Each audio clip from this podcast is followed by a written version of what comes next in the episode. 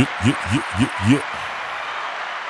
Welcome, welcome, welcome to a brand new episode of Out the Box Talks. I'm your host, Krill. It's A level. I'm back. It's big A level, South Bronx finest. What's good, A level? Let's go. Let's go. Good to see you, man. Good to hear your voice. I said, Yo, you. man. This Yeah. is this is- it's been a minute, man. I see you've been busy, man. You've been busy, bro. Yo, man, making Knocking it happen, them, man. uh, making it happen. interviews. Word, making it happen. You know, just trying to stay busy, trying to stay, how you say, consistent. You know, with all the interviews and so forth. What's Yep. good with you, man? How's life? Oh, life is great, man. You know, um, just uh, it's great in, in, in, in spite of the circumstances with this um, this this pandemic that continues to press on in our world right now, and Right. in, in the wake of um, an explosion of, of, of- race in this as it in in this world and in this country.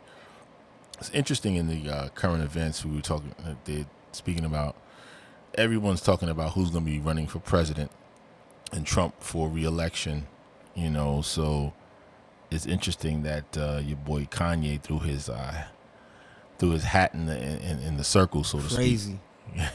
you know, crazy, man. It's, it's funny, like it, this, the news about Kanye, and I didn't even really want to start this show off with it, but I figure let's just go for it and get it over with quickly. Yeah. But uh, news over the weekend is that uh, Kanye decided to run for president. You know, I mean, when I heard the news, bro, I just was like, all right, whatever. Like he said this before, and it just sounded to me like you know, it was like him just jumping on an opportunity, which is what Kanye does. You know what I mean? How did you Yeah. feel about the news when you first heard it? I mean, it's it's another random Kanye moment, and that's just what he is and what he has been. You know, and he's a brilliant guy, but um, he's he's he's random. And um, of course, um, I got a chance to really um, read into it and look into it with some with some interviews that he has done with people like David Letterman and others. At um, he's a bipolar kind of cat, you know what I'm saying? And um, and this which w- w- what brings about these these these moments of randomness, you know, that you would never suspect him, you know, to say. Um, here's the same guy who's just, uh, you know, hugging up on Donald Trump, you know, wearing a "Make America Great Again" hat, you know.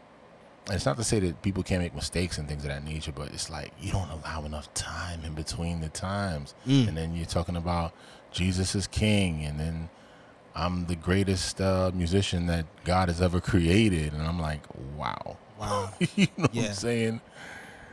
And now you're talking about you running for president, so it's really, I get it, it's really hard to really kind of take take him seriously because you know, Indeed. especially if we're talking about running the Oval Office, we're talking about being commander in chief. You know, you already got somebody in office right now that is real random when it comes to his emotions. He's just emotionally unstable. You know, responsive to anything. You know, not professional. Now you're talking about putting a guy like like Kanye in there who is just you don't know where he is from from day one to day twenty. You know what I'm saying? He could be in completely different, and putting him in that kind of chair is is that's real scary. But Yeah. at the same time, you know, if Donald Trump, the the apprentice, can can get can get into office, you know, sure, why not, right? At this point, Right, right. And you know, when I heard about it, I knew that there would be a possibility that we would have certain people ready to support Kanye because one, he's black and because he comes from the culture, right? Um, I haven't really, you know, been able to find a particular person yet, but I expect that that's gonna happen. But me personally, I'm just like I don't really care if he's from the culture or if he's black. right? Uh, it really, for the last few years, Kanye has shown that he really doesn't care about the interest of the struggle of black people. And it's so funny because I saw an actual image on Instagram where they actually posted a picture of George Bush and in the in the caption in the picture it says Kanye West doesn't care about black people. And I'm just like, yo, this is crazy. Like, remember when Kanye said that about Bush? Yeah. And it's just like almost the tables are turned, right? Like, obviously, Kanye, I'm not comparing Kanye to, to Bush, but it's just so ironic that years later, you would never think that that image would pop in your head and the tables would be turned.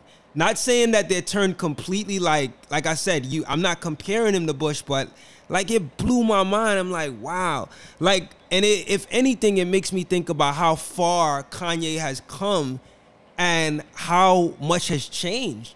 When he did the record All Falls Down, I remember hearing that record, I think it was on Hot 97 and I, it was like it was like the biggest thing for me because he was like the closest thing we had to a mainstream rapper speaking for the voice of the people. I was so excited about that. I was like, wow, like we actually have someone like getting that type of notoriety that's gonna speak for the people. And years later, it's like this dude did a complete 180. Yeah, I mean, like I said, it goes back to um, his issues with mental health.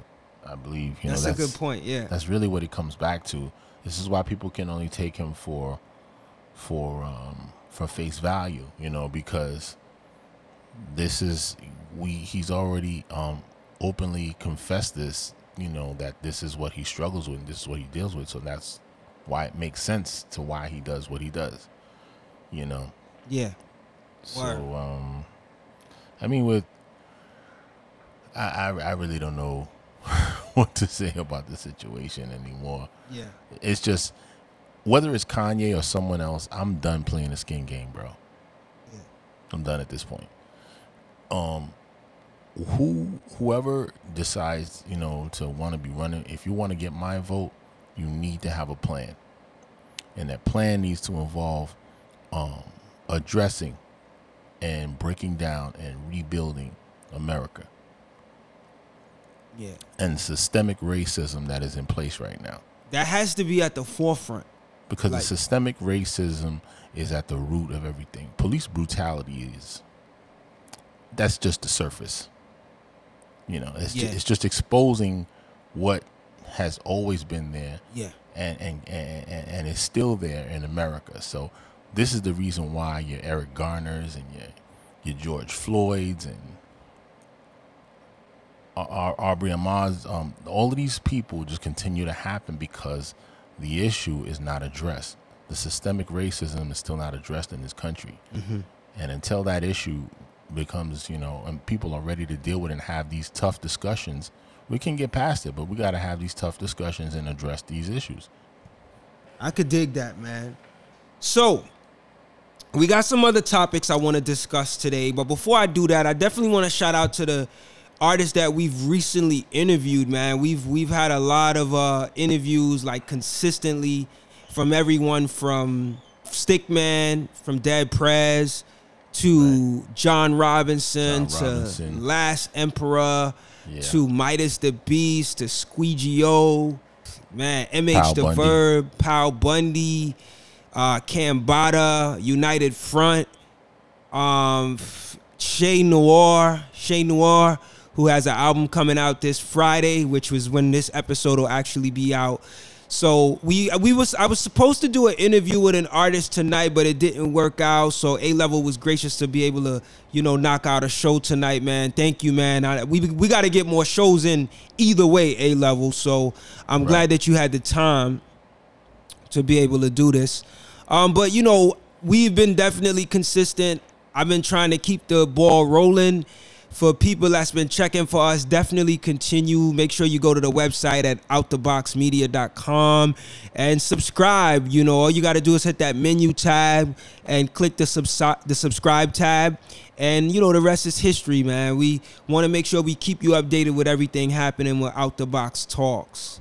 You know, so A level, we got a lot of topics that we uh, want to address so we got the you know the Black Star LP, the status of that, the the famous, highly anticipated Black Star LP with Madlib. Yeah, man. Uh, we got uh uh, Open Mike Eagle's new podcast network, which we want to talk about, and then the whole story of behind hip hop exposing police brutality long before social media did, which is which I think is a really impactful topic. So, where do you want to go, man? Which one do you want to start off with? Let's start out with the Black Star. Black Star, man. All right. So, for those that don't know, I'm pretty sure if you're a fan of like real raw creative quality underground hip hop, you definitely know, but if you don't, it's fine. Um, Black Star is a group that comprises of MC Talib Kweli and Yasin Bey, formerly known as Mos Def. They put out a album back in the 90s, right? The the the Black Star album on Rawkus Records, which got critical acclaim for one of the best underground hip hop albums that dealt with Yeah. you know, conscious themes, thought provoking themes. They really, really represented back in the 90s with this record. And it was lauded as a classic album, especially under that Rawkus imprint. And a lot of us, including myself and A Level, have been anticipating this return to Black Star in terms of their follow up LP after all of these years, right? So we just got wind today that uh, based on a post that Talib Kweli did on Twitter that he feels like the Black Star album may not see the release, possibly ever. Now that's a strong Wow. statement to make because he's been promoting it. Uh, you know, a lot of talk leading up to it that they're looking for the right deal. He even said that the album is pretty much done, and it was actually produced by Madlib. But uh, according to this post that he recently did on Twitter, he says that too many interlopers and culture vultures are in the way of the album release. He followed up with a longer explanation on his Instagram, which is now has now since been, de- been deleted. And the post is quoted saying, "I'm tired of being silent about this. I tried my best, y'all. Flew around the globe, paid for this out of pocket, all for the culture. I'm a fan of Black Star too. I want to see this come out as bad as y'all do or more. But people who never made a beat, never wrote a rhyme in their life, got their fingers in the pie and are being disrespectful to what me and my brothers built. It's in God's hands now. I'm on to other things. Life is too short to be disrespected by culture vultures. Maybe y'all will get to hear this album after I'm gone. This is what he stated in a Instagram post, which, as I understand, is now deleted. Uh, what do you think about this, A level? Uh, that's that's depressing, and it's concerning. Twenty-two years later, you know, twenty-two years to follow up a um a, a sophomore LP. Yeah. we have we haven't heard anything from Black Star, you know, let alone um the Mos, you know, or Yasin Bey now in years. So this is kind of disappointing because, you know, a lot of fans, especially in these particular times that we're in right now, this is the time for guys like them to really be heard on all different frontiers, on Right. all different spectrums, on all different frequencies. You know, the world is looking for this kind of content now, Right. more so than ever. And to hear that, you know, culture vultures and I don't know what the the, the, the, the, the specifics are is that they're getting in the way of uh, of of releasing this album. Honestly, to me, kind of sounds like maybe because I know Madlib uses a lot of samples and stuff like that, so I don't know if that has something to do with it. Whether they don't want to clear it, there's certain you know maybe real integral tracks on the album Right. that pertain to those clearances because those kind of things do happen on labels and maybe Kweli and uh, and Yasin are like nah we're not doing the album without these songs. You know, it has to be done a certain way. That's what it sounds like to me. It sounds like you know, it sounds like record industry foolishness. you Yeah. know? and it's just unfortunate for them to really still kind of be doing stuff like this to this day. I mean, you really, we really don't have to depend on labels like that anymore, right? Mm-hmm. Yeah, you know it's interesting. He said, um, you know, when I read the post again, he says that um, they never wrote a rhyme in their life, got their fingers in the pie, and are being disrespectful to what me and my brothers built. So it doesn't sound like he's talking about Mos or Madlib. It seems like there's other people involved, and there's probably some industry politics that's happening. So, but I gotta say, A level, as disheartening as this is, this is one of the reasons why I really try not to hold on to some of these anticipated releases mm-hmm. because it's almost like being a Knick fan. like, you know, like you every year you're like, oh yeah, I'm I'm looking forward to this. Like every year you get this hint and this this excitement of oh yeah, it's coming. And you know, I can't we I myself made about maybe at least three different posts throughout the last year or so talking about this album whenever Kweli would talk about how close it's to be released. And we would all be excited and then we get this. You know, so like I said, it's like being a Knick fan. You know, you get excited, and then every year they disappoint you. So my thing is like this, and I feel like nobody can't tell me how to be a Knicks fan. I've come to the realization that I don't want the stress anymore. So I'll I'll be a Knicks fan when they get to the playoffs and they start making moves. Now, some people might hate on me. They might be like, you know what? You know, you're not a diehard Knicks fan. But look, you can't determine for me how to be a fan. I'm not willing to put myself through that stress. you know what I'm saying? And I feel the same way. Right. You know, there's a long list of projects. Fortunately, we were able to get the um Jay Electronica album, right?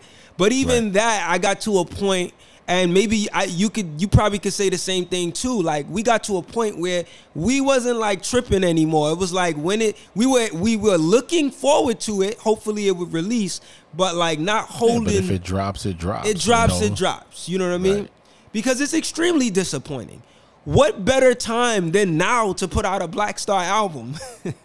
And, and, and for labels not to understand that, right. and for you not to just capitalize and pick up on that, since we're in a capitalistic society, right? Right. Capitalize on that and put that out while the iron is hot. Word. Now, we're not putting it out because you guys are, you know, you got your hands in the pot. Let the guys make the music and you guys reap the benefits of whatever comes out of this. You know what I'm saying? Like, Right. Let the musicians do what they do. You guys do what y'all do. And I really like to hear the other side of it. You know what I'm saying? Yeah. Because I mean, he's he's only alluding to certain things. He's not being specific. Yeah. So I, I I'd like to hear more. Word, word.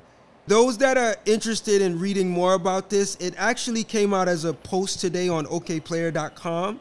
So we me and A Level, obviously the shows air on Fridays, but we're recording it uh tonight, which is a Wednesday night. So in a couple days, well, by the time you hear this, it won't be a couple days. You're hearing it, you know, when it's out. But um you could go to our Facebook page. I'm actually gonna paste, post it to our Facebook page, but it's an OK Player article that says it's in good hand. It's in God's hands now. Talib Kweli hints at Black Star's new album never being released. So my hope A level is that for the sake of the culture, it actually gets released and it gets released soon. Um, even if they're able to like maybe put together a small EP or even throw out a single or something. I know like putting out a single might be like making us, you know, like, you know, souping us up for something that might not be released. But I just feel like the people deserve something, man. You know, we've been talking about this project for some years now, and I really could hear Kweli's pain. He's saying he's invested so much. So I'm glad that he made he made note of this. Uh, but it's just it's like, man, like what else? You know, what else to do? Like, you know, let's just move on to something new. and hopefully this gets released. You know what I mean? Yeah, I mean, I, I just at this point, like you said, if it comes out, great. If it doesn't, then it just doesn't. You know what I'm saying? Yeah. Like you said, it's in God's hands now. But um, moving onward to, um, you know, another. When we're talking about Madlib, Yes. um, Madlib produced projects. I believe we were discussing earlier. I know I posted in the, on on the uh, Hip Hop Things Out the Box Right. Facebook page about my favorite, you know, Madlib uh, collabos. Because uh, outside of the Black Star collabo, you got the the collaboration coming up with uh, Pusha T Right. And Madlib. Indeed. I'm looking forward to that. Wow. Let me see if there's a release date for that or when they did they say anything about when to expect that? No, Okay. he didn't give an exact date, but um, he said they're working on it because uh, he said Madlib has been sending them tracks and has been funneling him tracks and he's Yeah. been picking samples and here and there and just um, just putting stuff together. But he said that an album with Madlib is on, is on his bucket list of things Yes. in his career. So that that that was uh I think that was a huge statement, you know. what I'm saying, Definitely. for for a for a guy like him, you know, to to say something like that. Definitely, definitely.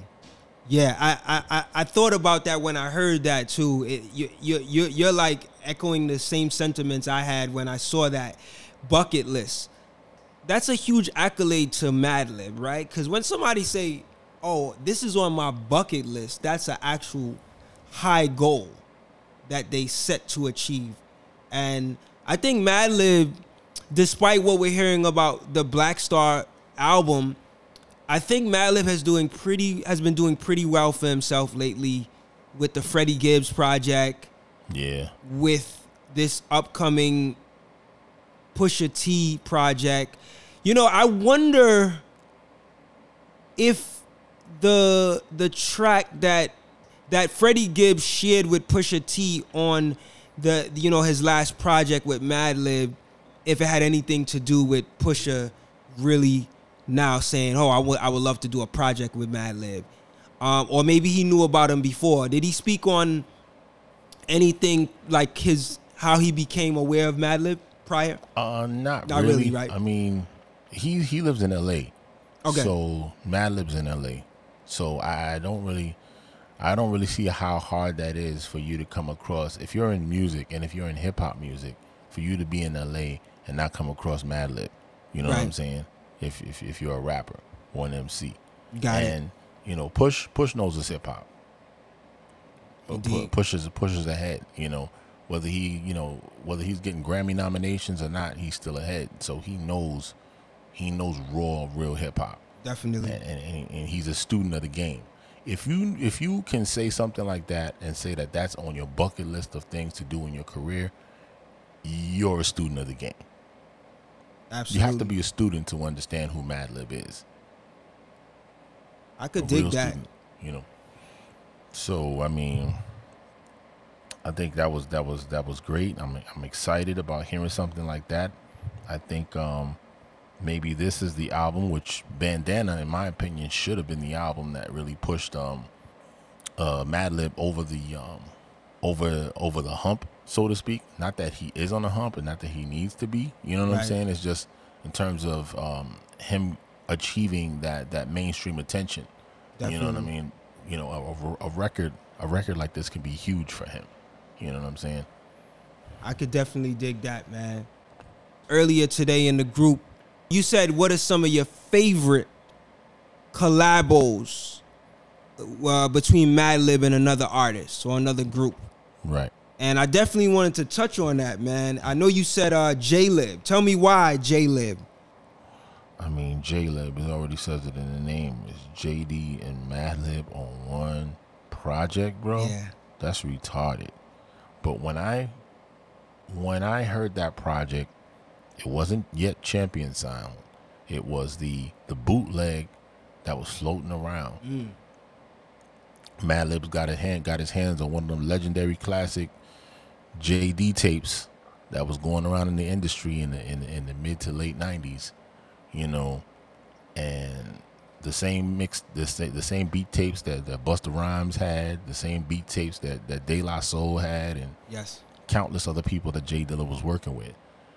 And Madlib just decided to just let me just go ahead and make a make a make an in studio pause tape Right.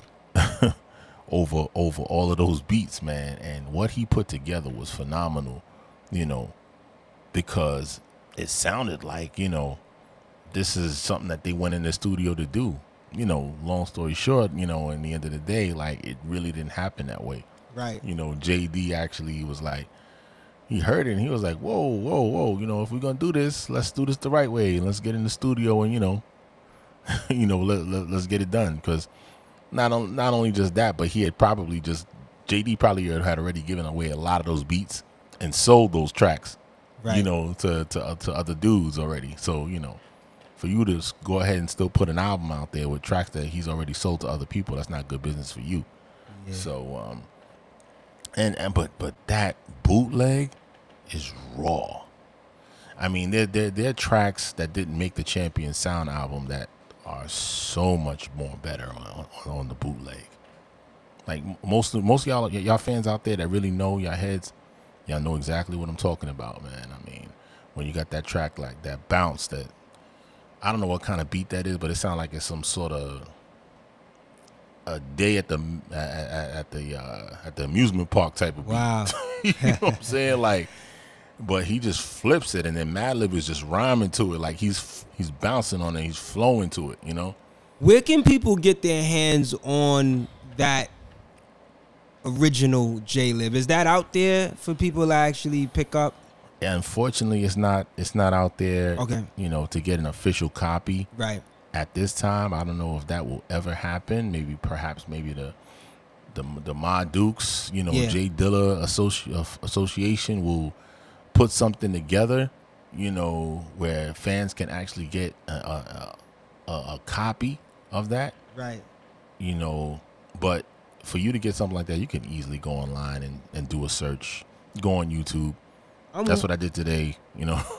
I'm wondering. I know there was a time when J Lib actually re-released Champion Sound, and it had a different album cover. The cover has, like, the first cover didn't have images of Dilla and Madlib on the cover, but the one that got re-released has an image of like Madlib in a white shirt, and he's like smiling, and JD's in the back. Um, yeah. But yeah. I, I remember when that was re-released, it had like, I felt like it had more songs on it. I could be wrong. Maybe I'm I'm mistaken, but I felt I thought it had like alternative versions of songs or something like that. Yeah, there's a. I don't think Raw Addict was on the original Champion Sound Okay. release. I think on the on on that special release, Raw Addict was on there. Okay. Word. Yeah, Raw Raw Addict was actually one of the tracks that came off of that bootleg that actually made the Champion Sound Oh wow. official official album. Wow. I have to revisit that record, man. It it it, it uh I you know, I I came to be aware of that record a little later on, but um when I did hear it, I was like I felt it. I, I got the vibe of what made the record hot. And I like the fact that they were going back and forth. It was kind of like Dilla rapping over Madlib beats and then Madlib rapping over Dilla beats. Yeah, Which is yeah. dope because I don't know if has that ever been done in hip hop prior Never. to them? Yeah Never, ever two producers both spitting over the other producer's beats. beat. Yeah, on each other's. that was beats. pretty dope concept. Like like the official. That's Madlib's track. oh, And that's Dilla's one of my getting- favorite Dilla's, joints. Dilla's getting busy lyrically. Woo. Dilla kills that joint. You know what I'm saying? And and, and it, it this you know uh, on the original bootleg version, I think that's one of Madlib's best vo- best vocal performances on an album. Yeah. Over those J Dilla beats, he he really went in. He did. He got into his Quasimoto stuff, then went back to his stuff, or and he did both. Wow, dope, dope. Yo, I mean, like, what's what's the intro track on there, man? I mean, let's let's go to it now. It's J Lib, Webster's New Collegiate Dictionary. Man, J Wow. Li- J Liv Webster's new nuclear. Webster's Webster Webster's New Collegiate Dictionary. Yo, yo, Yo, I have never heard that track. A level. Where did you pull that one out of? John, that joint is retarded. yo, That beat is retarded. I'm, I'm saying it's beats like that that you hear throughout the bootleg, bro. right. So that by the time you do hit Champion Sound, Champion Sound is good, but damn, I really would just wondered, like, you know, what would have happened if, if those tracks would have came out, man. Right, right, right. Because Madlib rocked those tracks, man. You know Wow. what I mean, like, that's that's that's just the tip of the iceberg. There's the um, there's a beat that you you you've I'm pretty sure you heard a lot of these beats before, but other people end up using them. You Okay. know what I'm saying? But Madlib over those J Dilla beats, wow, that's Wow. probably one of the best collabos I've ever heard. you know, Wow. him do. So who whose beat? That was um that was Dilla's beat, right? That was Dilla's beat. yeah. Yeah. Because you could That hear was Mad beat. Yeah. Yeah. Wow, man. I wonder if Dilla. You know, I noticed like it's been a while since I've heard Madlib rap, and I don't really hear him rap like that no more. I wonder if Dilla had anything to do with Madlib being motivated to rap. Oh yeah. Wow. Yo, man, I mean, when Dilla passed away, the following day he was crying like, "Yo, Wow. the king is dead. Yeah, he always calls him the king. The king, the king is dead, bro." And he had, he was already, he's already an eclectic producer by himself. You know what I'm saying? Like, for him to say something like that about somebody else, to say like, "Yo, he's the king," it just, it just goes to show, like, you know, who who Dilla was. You Yeah. know. Yo, it's so- crazy to when I so think many other about it. He was a producer's producer, you know. Definitely. I mean, I mean, this guy Madlib, he is, you know, he's he's he's he's definitely in my in my top five uh, of producers, you know. Word. Um, and that and that and that just and it wasn't always that way, you know. But when I got, I started listening to Madlib because of Dilla, you know. I started getting into Madlib. I mean, I, I don't. Of course, he had the stuff with Lootpack and stuff like that, but I really didn't get into him until I started hearing Jaylib, and then I started going into MF Doom and the Madvillainy stuff, and Yeah. then, uh, Shades of Blue and stuff like that. I was like, yo, this dude is Yeah. he's something else. You know what I'm saying? Yeah. Shout out to um the Madvillainy album because that's definitely my favorite Madvillain release. I mean Madlib uh, Yeah. collabo. Yeah. Also, I feel like an album people don't really talk about is the Stony Jackson LP with Strong Arm Steady. That that came out on Stones Throw years ago, and it was actually Madlib's production. His his production shines on that. Also, his his album with Georgia Ann Muldrow, Seeds, which people don't really talk about much too. Yeah. I really like that, and it's probably because I'm such a big Georgia fan. But Madlib got some stuff under his beat his belt. You know, um, even like the whole Beat Konducta series, like Yeah. if you really want to tap into different sounds all over the globe and see a connection in how he actually fuses hip hop with different like international sounds like he has like the you know the high life African sounds and the Indian sounds like in Beat Konducta in India you know then he has the Dil Cosby suite which is like uh, inspired by you know Dilla. He has a lot of music under his belt and I feel like he's really starting to get his due on a more how you say mainstream level even though he's he's never really been a mainstream type of artist but like I feel like more people are now recognizing him and I'm just happy to see his growth you know and not growth as an artist because he's always been there but like in terms of people more more people are actually recognizing him you know big ups to to lib man yeah, because he's an abstract kind of producer. man. indeed Indeed. you know, I could just picture him right now, what he does on a daily basis and works with. I can just picture him in a dusty um, ba- basement somewhere with tons of records surrounding him, like in a keyboard and a, and a, and a turntable, putting it together. You know, word Dilla opened up an opportunity for me to get into Madlib, into Madlib's world. And Madlib opened me up to a whole nother world of instrumental i- instrumentalism. right yeah Then just just really appreciating samples for what they are. You know, just being able to sit through an entire uh, uh, what's this guy's name? I was listening to him just today. Uh, shoot, I forgot his name. He's Is- worked is- with Madlib. He hasn't worked with Madlib. Okay. Madlib is definitely uses material so like so many other producers. Right, right. Um, you know, the guy who produced The Edge, which uh, Dre ended up using for uh, next episode. Mm. Um, that dun dun dun dun dun dun. Mm, mm. Well, anyway, guys like him, guys like Isaac Hayes, and Right. um, you know uh, Bob James. For me to be able to listen to these a lot of these old '70s funk records and listen to them in their entirety, Right. not just to be listening to be listening for samples, but just to be listening to these records and actually appreciating it for what it was, Yes, indeed. for what it is. You know, Yeah. and being able to hear other people's records, you know, that they used, you know, on these songs. Like today, that was that's what I was doing. Man. Yeah, man. I thi- I think Lib is just one of the rare talents that we have. And my hope is as people become more I'm sorry, of- David Axelrod. Oh. David Axelrod, got it. Yeah, yeah, yeah. Yeah, yeah. My hope is that people, as people become more aware of who Madlib is, that they actually really go and do the research and look at his catalog, which I believe people will do. You know, but I don't know if they'll get to the vast catalog. His catalog is huge. You know, I've, I've, I, I feel like I'm scratching the surface in terms of what I've been able to listen to. Yeah. Even yesterday's new Very quintet. diverse. Yes. Yesterday's new quintet. Yeah. That's all him. Yeah. Definitely. How you your own quintet? you you playing all the instruments, you know. I didn't even know he even played instruments like that until I heard, you know, those Yeah. projects. Yeah. You know. and then um you know Quasimoto, which Quasimoto. is his his alter rap ego, right? He did he raps as Madlib, but then he has another alter ego that he raps as as well.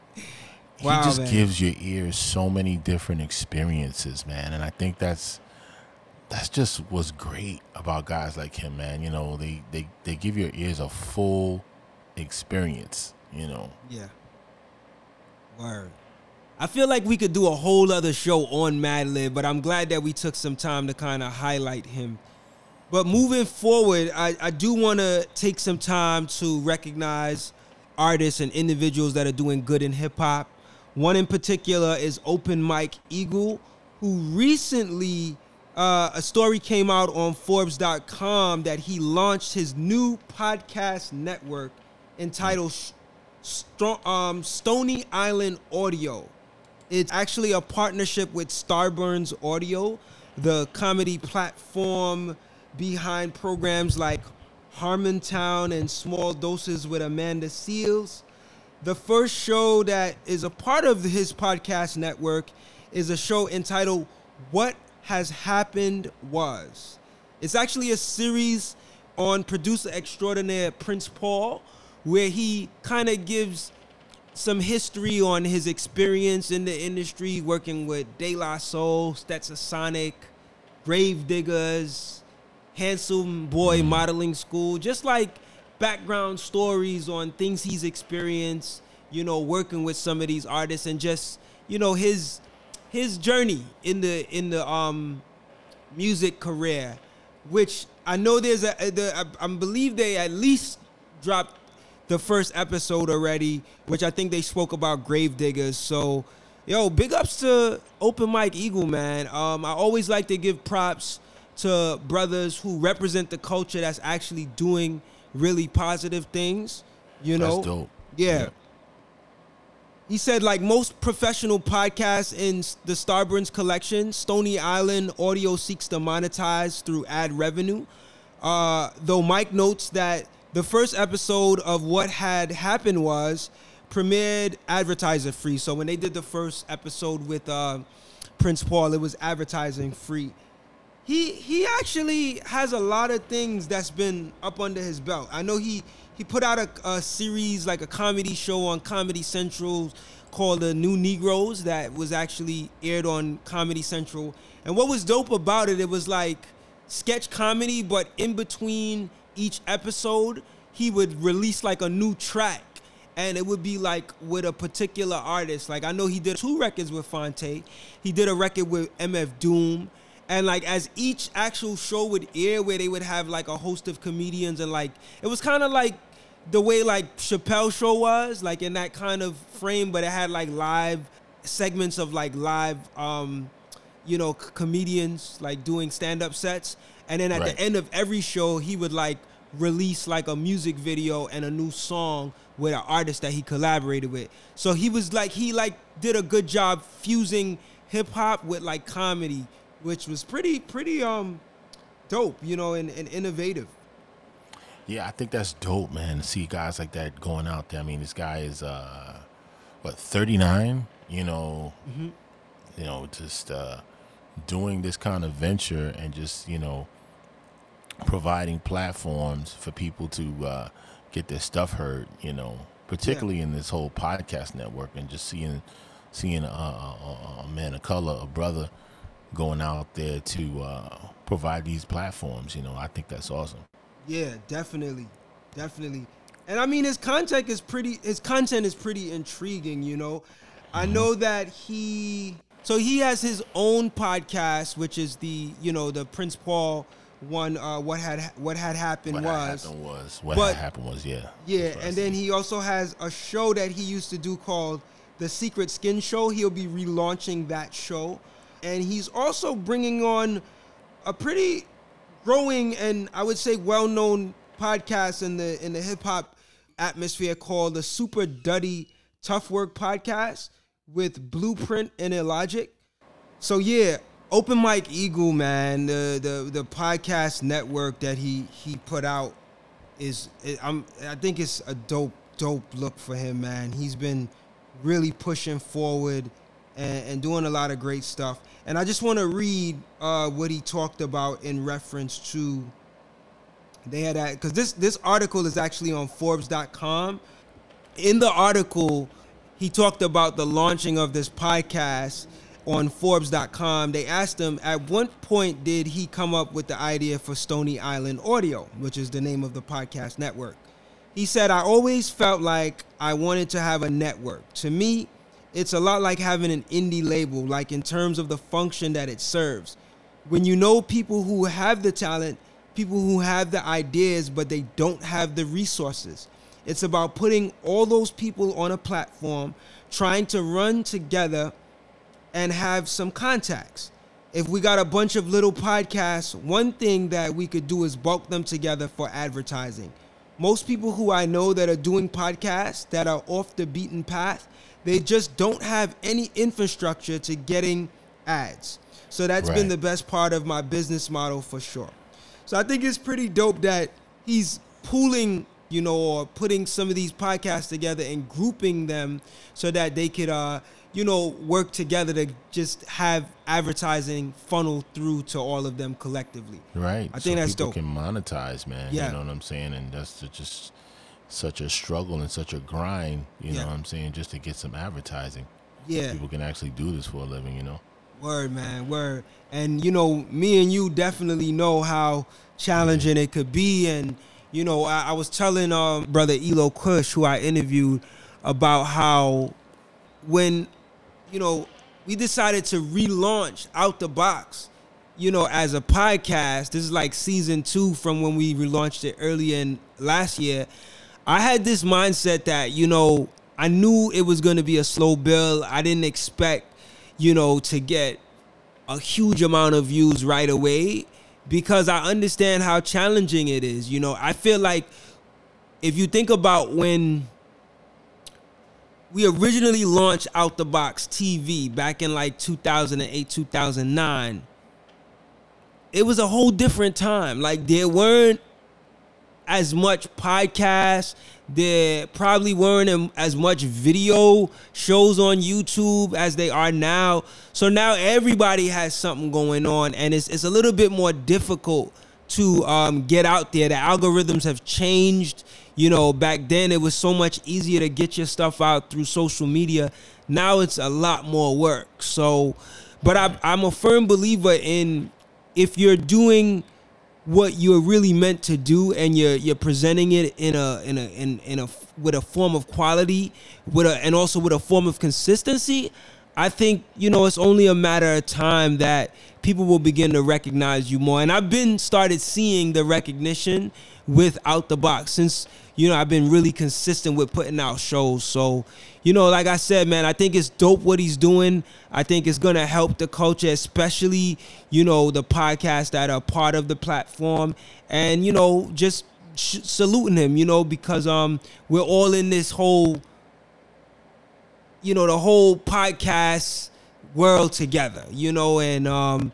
I, you know, I, like I said, I salute another black man doing his thing, you know, building his his moves, you know. Yeah, that's a beautiful yeah. thing, man. So that's that's it for our segment on you know hip hop doing positive things. Of course, we always like to highlight artists and individuals that are making an impact and helping to push the culture forward. Now, lastly, A level, and I, I know we've been on here for a little bit tonight, so I thank you for sharing the time. Lastly, I definitely want to talk about a topic that is extremely important, especially with everything going on as a result of the process the protests and the social unrest that's happening as a result of uh, Ahmaud Arbery and George Floyd, as well as Breonna Taylor's recent tragic deaths at the hands of police brutality and racial injustice. So, what other platform better than hip hop that has been doing this for a longer time, right? To highlight, right? So an article just came out recently where it stated, I think it was on uproxx.com, where it stated that hip hop exposed police brutality long before social media did. Right. Do you agree with that? Do you feel like hip hop has been at the forefront of exposing police brutality well before social media and also well before other forms of media? do you feel like that that there's truth to that statement? Absolutely. I mean, the the the, the history is there for itself. Mm-hmm. You can go and find it for yourself. You don't really have to go that far.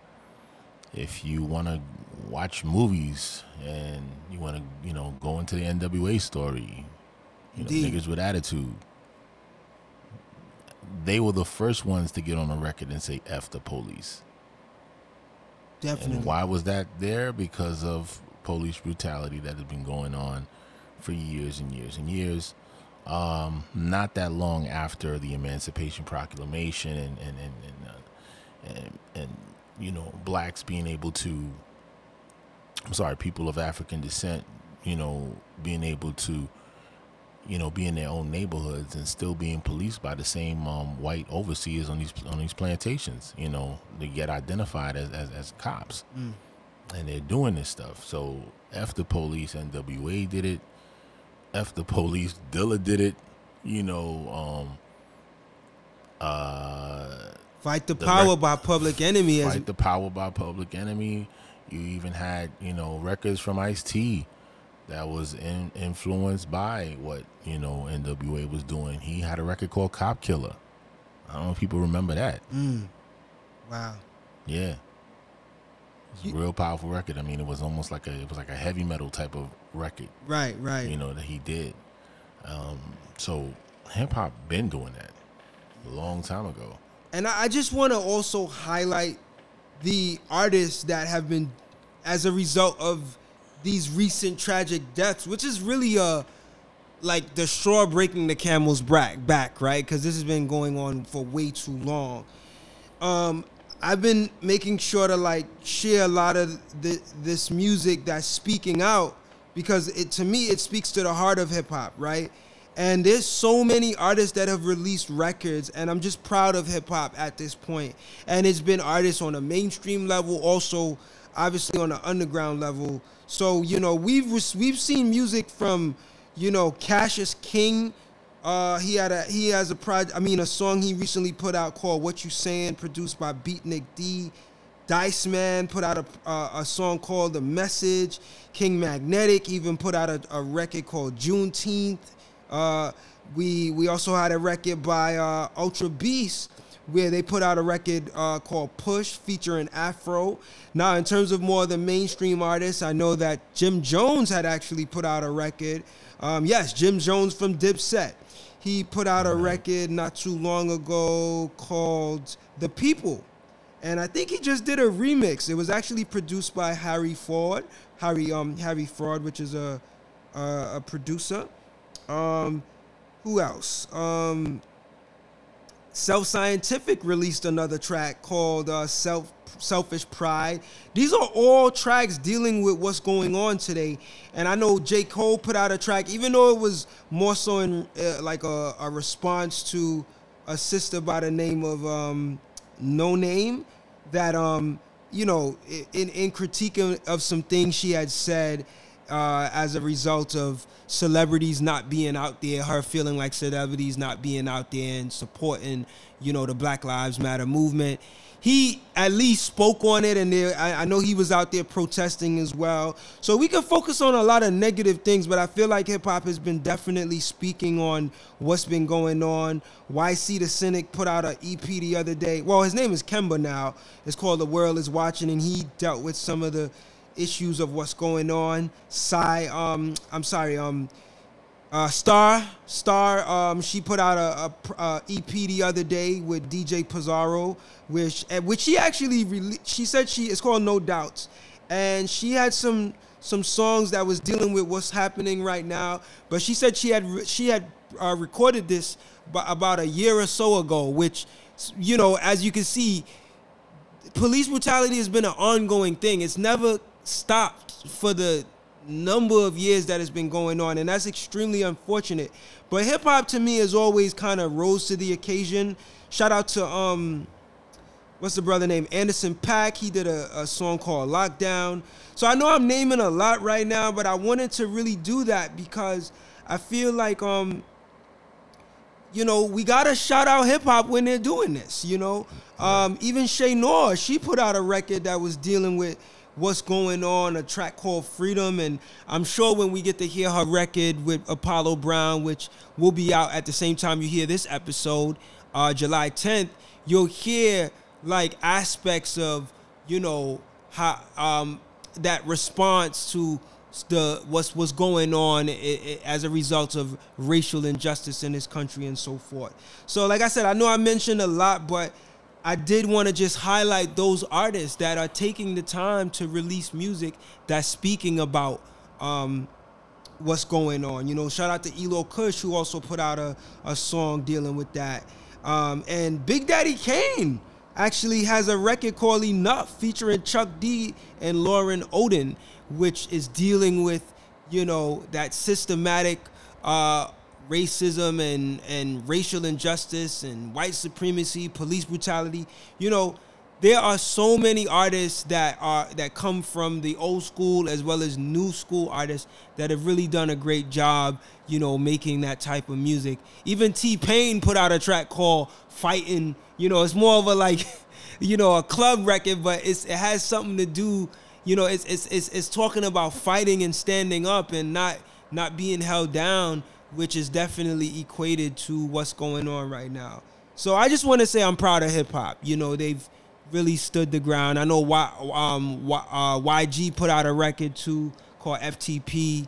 Uh, it's so much out there, man. So I just want to shout out hip hop for just doing what it, it's always done, you know, um, and, and what it represents at the core, which is speaking out for the people and being that voice Uh, for the people in times of injustice and oppression, you know?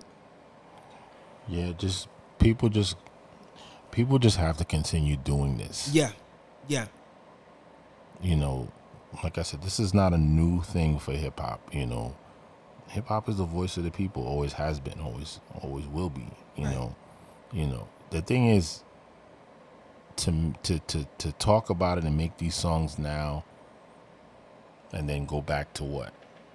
Yeah, that's that's that's the sad thing, and I I'm applauding it. Let's keep it on a positive note. Right. You know, I just I just I just pray that it stay consistent. You yeah. Know?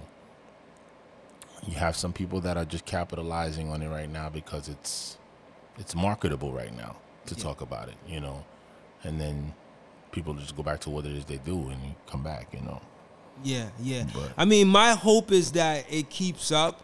And although a lot of these songs are dealing with, like, honestly, I don't want us to have to make songs like this, right? Because when we make songs like this, it's it's a result of pain, right? So I don't want us to be experiencing this pain. But what I would hope is that, for one, we can see some change in this country so that we don't have to make a lot of songs like this. But mm-hmm. I would also like to see this spark maybe a thought provoking mindset in a lot of these artists who weren't doing records like this before to now start being more conscious in what type of records they put out. And I think I think that that might also be what you may be alluding to. A level just like staying on this level of being, you know, Yeah, I just hope this you know Conscious of what you put out. some new consciousness yeah, in your life, and you know, hopefully, it makes people grow to another level. You know, Word. that that, people can actually grow from these situations. yeah, yeah. I mean, Cypress Hill made a song called "Pigs." You know, Yeah. pigs are cops. So this is this is stuff that's been going on for for many years now. You Word. know, and uh, hopefully the people will put to, put together some changes because of the records that these guys are making. Right. I want to also highlight something from the Uproxx article, uh, where it says in 1999, the seeds of modern political activism in hip hop were planted when the New York City Police Department plainclothes officers accosted a 23 year old Guinean immigrant named Amadou Diallo and gunned him down, firing a total of 41 shots when he mm-hmm. pulled out his wallet to identify himself. New York rappers at the time took note, uniting for the hip hop, the Hip Hop for Respect EP, featuring One for Love, parts one and two, Protective Custody, and A Tree Never Grown, all dedicated to Diallo and other victims of police brutality. The project assembled 41 notable underground MCs, including Mos Def, which is what he was known as then, Yasin Bey now, Talib Kweli, Pharoahe Monch, El-P, Aesop Rock, Graf, Jean Grae as What What, uh, Rah Digga, Ras Kass, Kool G Rap, and Dead Prez for its collection of posse cuts condemning police vi- violence. Violence. Do you remember that record or that project? Yeah. Yeah. I feel I feel like you would remember that. I am not too familiar with it, but I wanted to highlight it. I think it came out on t- in 2002. No, in 2000 uh on the Rawkus Records. And I thought that that was good to highlight because back in 2000 we've been dealing with this, right? This 20 years ago. You know what I mean? And at the time hip hop actually put out a project, right? Um, I think it was really dope to see the Fight the Power 2020 on BET the other day. Which Yeah. what did you think about that, man? I know you had posted it in the group. How'd you feel about Oh, I thought it was powerful. yeah, I thought it was powerful that BET, for once, for a change, instead of putting buffoonery on television, you Right. know, um, you know, do something like that. yeah, You know, if you guys are still doing the same foolishness, you know, they had to. yeah, They had no choice. They had no choice but to do that. You know, and, and, and I'm proud of them for, you know, collecting those groups of uh, uh, uh, of, of of MCs on that level yeah, and putting that out there so people can see that and feel that on the mainstream front. yeah. This is no time to be playing the underground and mainstream games. Word. Yeah, It has to be a united front, y'all. yeah, People Yeah. can come together. It could be 41 rappers and 41 rappers over here and put together, but if these other 41 ain't with the 41 over here, it, it, it- has an impact, but not a big as splash in the pond Right. as you need. You need a splash in the pond. You know, you you you you had mentioned before in the past that we should we should see a self destruction, right? I think Fight the Power 2020 is the closest that we've gotten to that, right?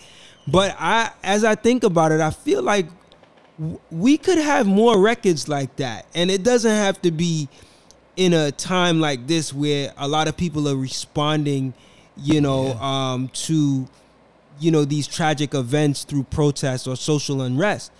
Now, what do you think has stopped us from making those kinds of records like more regularly? Because that to me shows unity in hip hop, right? Like, you know, the, you know the idea of like the whole "We Are the World" type track where everybody gets down. Like, I feel like hip hop could do that a little bit more. Do you think there's anything that's hindered hip hop from doing records like that, where you you get all these, you know, different superstars or different artists, you know, to come together on record and just show that unity? It's the same old story over and over. When hip hop started making money, it lost its soul and it's lost its mind. Everybody got divided. Mm. Everybody got divided. So you're saying it's about self? It- Everybody about self. self. Yeah, Yeah. You know, you know, it, it took a while for Jay Z to kind of come over into this area of consciousness that he's in now. Mm. Was he in that same level of consciousness in the mid to late nineties? Not No, quite. wasn't. Yeah. He always spit, you know, he always threw a little things in there, but like definitely the level that he's on now is way. But I, I attribute that ma- to maturity too. you know. Yeah, and Yeah. when he made that record with Dead Prez, that hell yeah, that was a big record. Yeah, yeah, yeah. It was a big record because you wouldn't have, you know, thought and considered a guy like Jay Z to be uh, uh, achieve that much mainstream success, sacrifice it all Yeah. to do a record with somebody as hardcore as that group Word. Because the powers that be behind that, the people that own all of these platforms and these networks and these opportunities for a recording artist to be successful can literally cut you off at any time. Yeah. He put that on the line. Speak. And that's the reason why you're not really going to see, even still, you have a lot of, you know, rappers that they don't know nothing about no self destruction movement. They don't know nothing about, they don't care about anything that came before. They don't care about the legacy. So they don't know the, the, the, the, the gravity and understand the gravity of the legacy when it comes to police brutality and standing up for these kinds of issues. Because this is what hip hop been doing yeah. all they know about is you know the glamours and the glitz and everything and and the provisions that came from people before them that worked hard for them to see what they're seeing right now Yeah. this is why they don't care as much and they don't want to risk that platform because once that happens and you get on that blacklist you know your career might be over Word. that's the that's the main thing that that that that, that a lot of these guys they don't they don't think that you know their struggle is, is is the same struggle as yours because I got this mansion, I got these I got this money. I I'm I'm good. I don't know about the rest of y'all, but I'm good. Everyone doesn't have the same mentality of uh, you know, you know, let me use my let me use what my plenty to make sure that everybody eats. I could definitely hear that, man. Yo, That's the reason why you don't hear stuff, stuff what, like that. what I liked about Fight the Power 2020 on BET was the fact that they he like PE they brought together like a nice diverse yeah. range of MCs. Like we had we had like the old school in PE PE, then we had the 90s era in Nas. Then they I know they threw in brother Jahi, who I, I'm I'm definitely Mm-hmm. feeling his new project with Configure. We were actually trying to get him on the show um this year too, uh Jahi and Configure for their new um their new album. Um but uh also he also involved um Y YG, which represents this generation, you know, who was also on the record, and they had Rapsody, which represents a female. You know, how could you not have a female on a record like that? You know, we had Queen Latifah on Self Destruction, so I thought that was really dope. Uh, the artist that he chose, uh, that Chuck chose to showcase on the on the song. So um, I just wanted to highlight that.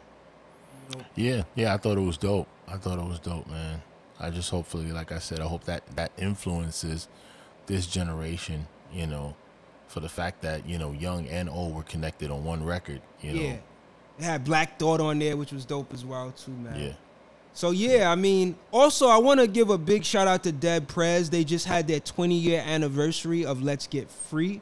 Um, they recently did an online event via Zoom on I think it was on June 26th, 26, June 26th, to celebrate and commemorate the album. So big ups to Dead Prez. Let's Get Free to me is one of the most impactful albums I've ever heard because it dealt with so much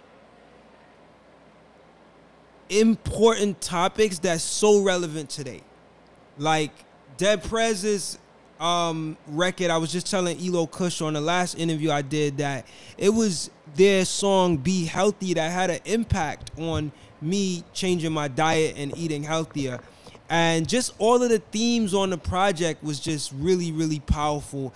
And when you think about 20 years later, how still relevant that album is. So big ups to them for really being bold enough to be like, we're gonna do this even in a time frame in, in hip hop where it was starting to get more it was becoming more gangster it was becoming more um it, we were just starting to get into the age of the flashy flamboyant right all, the money, about money. And they yeah. stood their ground. And that's that that that just speaks you know volumes to their integrity man. So again dead prez let, let's get free. 20 year anniversary. Shout out to lord Jamar for for for for, for putting those dudes on. Word up. too and, and supporting them and um, yeah. pushing that project to them man. And one thing I didn't realize about this project, I actually listened to an interview that um, Black Thought did with Stickman the other day, and it was talking about producer Sean C's uh, involvement on the album. I didn't realize he had such a big involvement on that album. Um, as they spoke about it, he was actually a part of the Zoom session as well when they did the celebration. But um, big ups to Sean C. Right? He Yeah. he's the one that's actually gonna be producing the Stream of Thoughts Volume Three with Black Thought, which is supposed to be released later this month. So I'm hoping that we could try to get them on the show. Um, um I, I actually reached out to see if they would be interested. Um, but you know, hopefully we could get them on, man. I'm a I'm a I'm a hope for that one. yeah Yeah, that'd man. be dope that'd be real dope Yeah. But I mean, other than that, man, like I said, I totally agree with hip hop stance. Hip hop definitely has been, you know, the the voice to expose police brutality uh, long before social media, and I like the fact that it's continuing that. And like you said, A level, I want to see uh, that conscious effort made more in hip hop beyond just, you know, these times want of social I want to see it grow infectiously I don't want to see it contained in one area Right. You know, I, I want to see it, it, it infect the masses. You know, this this is how real change comes about. You know, and, and uh, I just this this that's what I really hope that that would happen. You know, Word. there needs to be a, a, a radical change and an overhaul that needs to happen with this genre.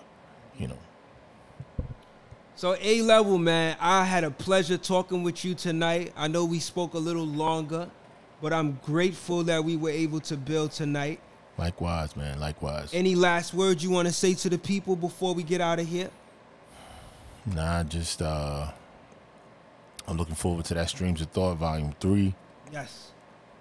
and uh you know people just just just you know hold on i just want to you know th- we're living in some really peculiar times really strange times and i really got i don't want to put a damper on things but things are not going back to normal and i don't want it to go back to normal i want things to to move forward to the new and, and hopeful you know, the, what, what's happening right now, we're going through a destroy and rebuild, you know, and we need to start focusing on the rebuild.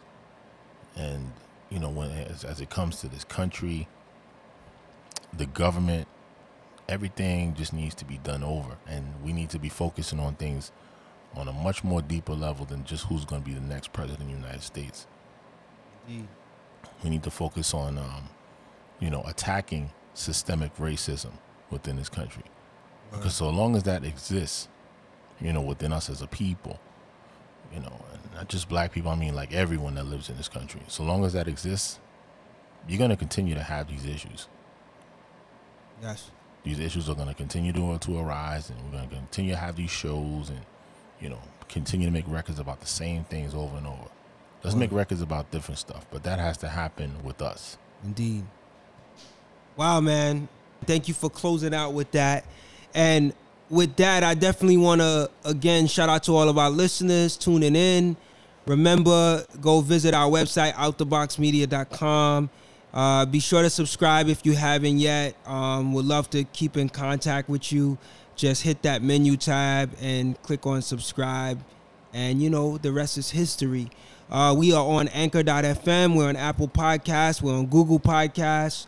Uh, we're on Spotify. Just look up O U T D A B O X, Out the Box Talks. Um, if there's any artists that you guys would like to see on our show, definitely hit us up. We want to always keep the integrity and the quality with the the type of artists that we do choose to interview.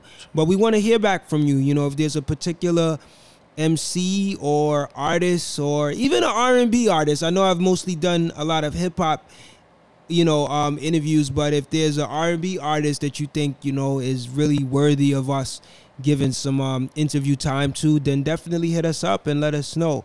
You know, as A level always say, we reserve the right to be selective, but um, we we're open to what um, you know you may have in mind. So, with that being said. I do want to go out with a record. I want to go out with uh, the Fight the Power 2020. I think it's only right as we talked about this record. Um, and yeah, that's pretty much it. A level, any other things, or you good? I just wanted to go into the the. I know this is one of the things that we missed, but we did discuss this on the uh, Hip Hop Thinks Out the Box uh, Facebook page. Sure. Um, The 17 best Dilla tracks. Oh, yeah. We gotta, we gotta, we got. We might have to do another show with that, man. Yeah. But yeah. you want to go for it? Um. Yeah. Sure. Um.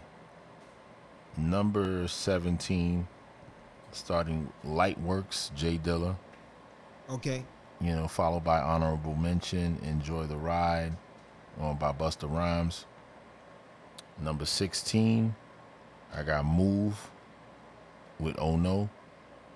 Yeah, I seen. And yeah, yeah, that that's a really dope track, bro. With with with, with Oh No and Roxy.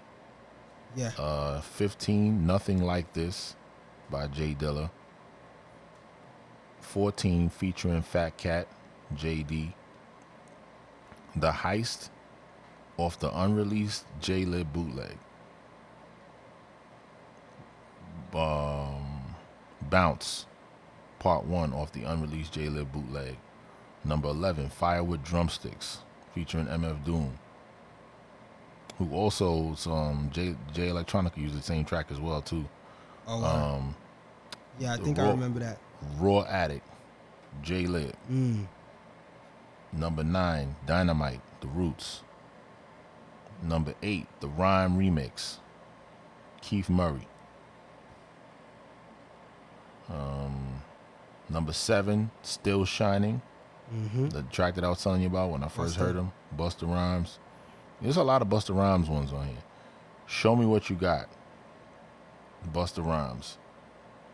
Uh, that's when they, he used that uh, that Stereolab sample. Okay. Uh, number five, Fall in Love, Slum Village. Number four, Make 'em Envy, J Dilla. Number three, Pause with Frank and Dank.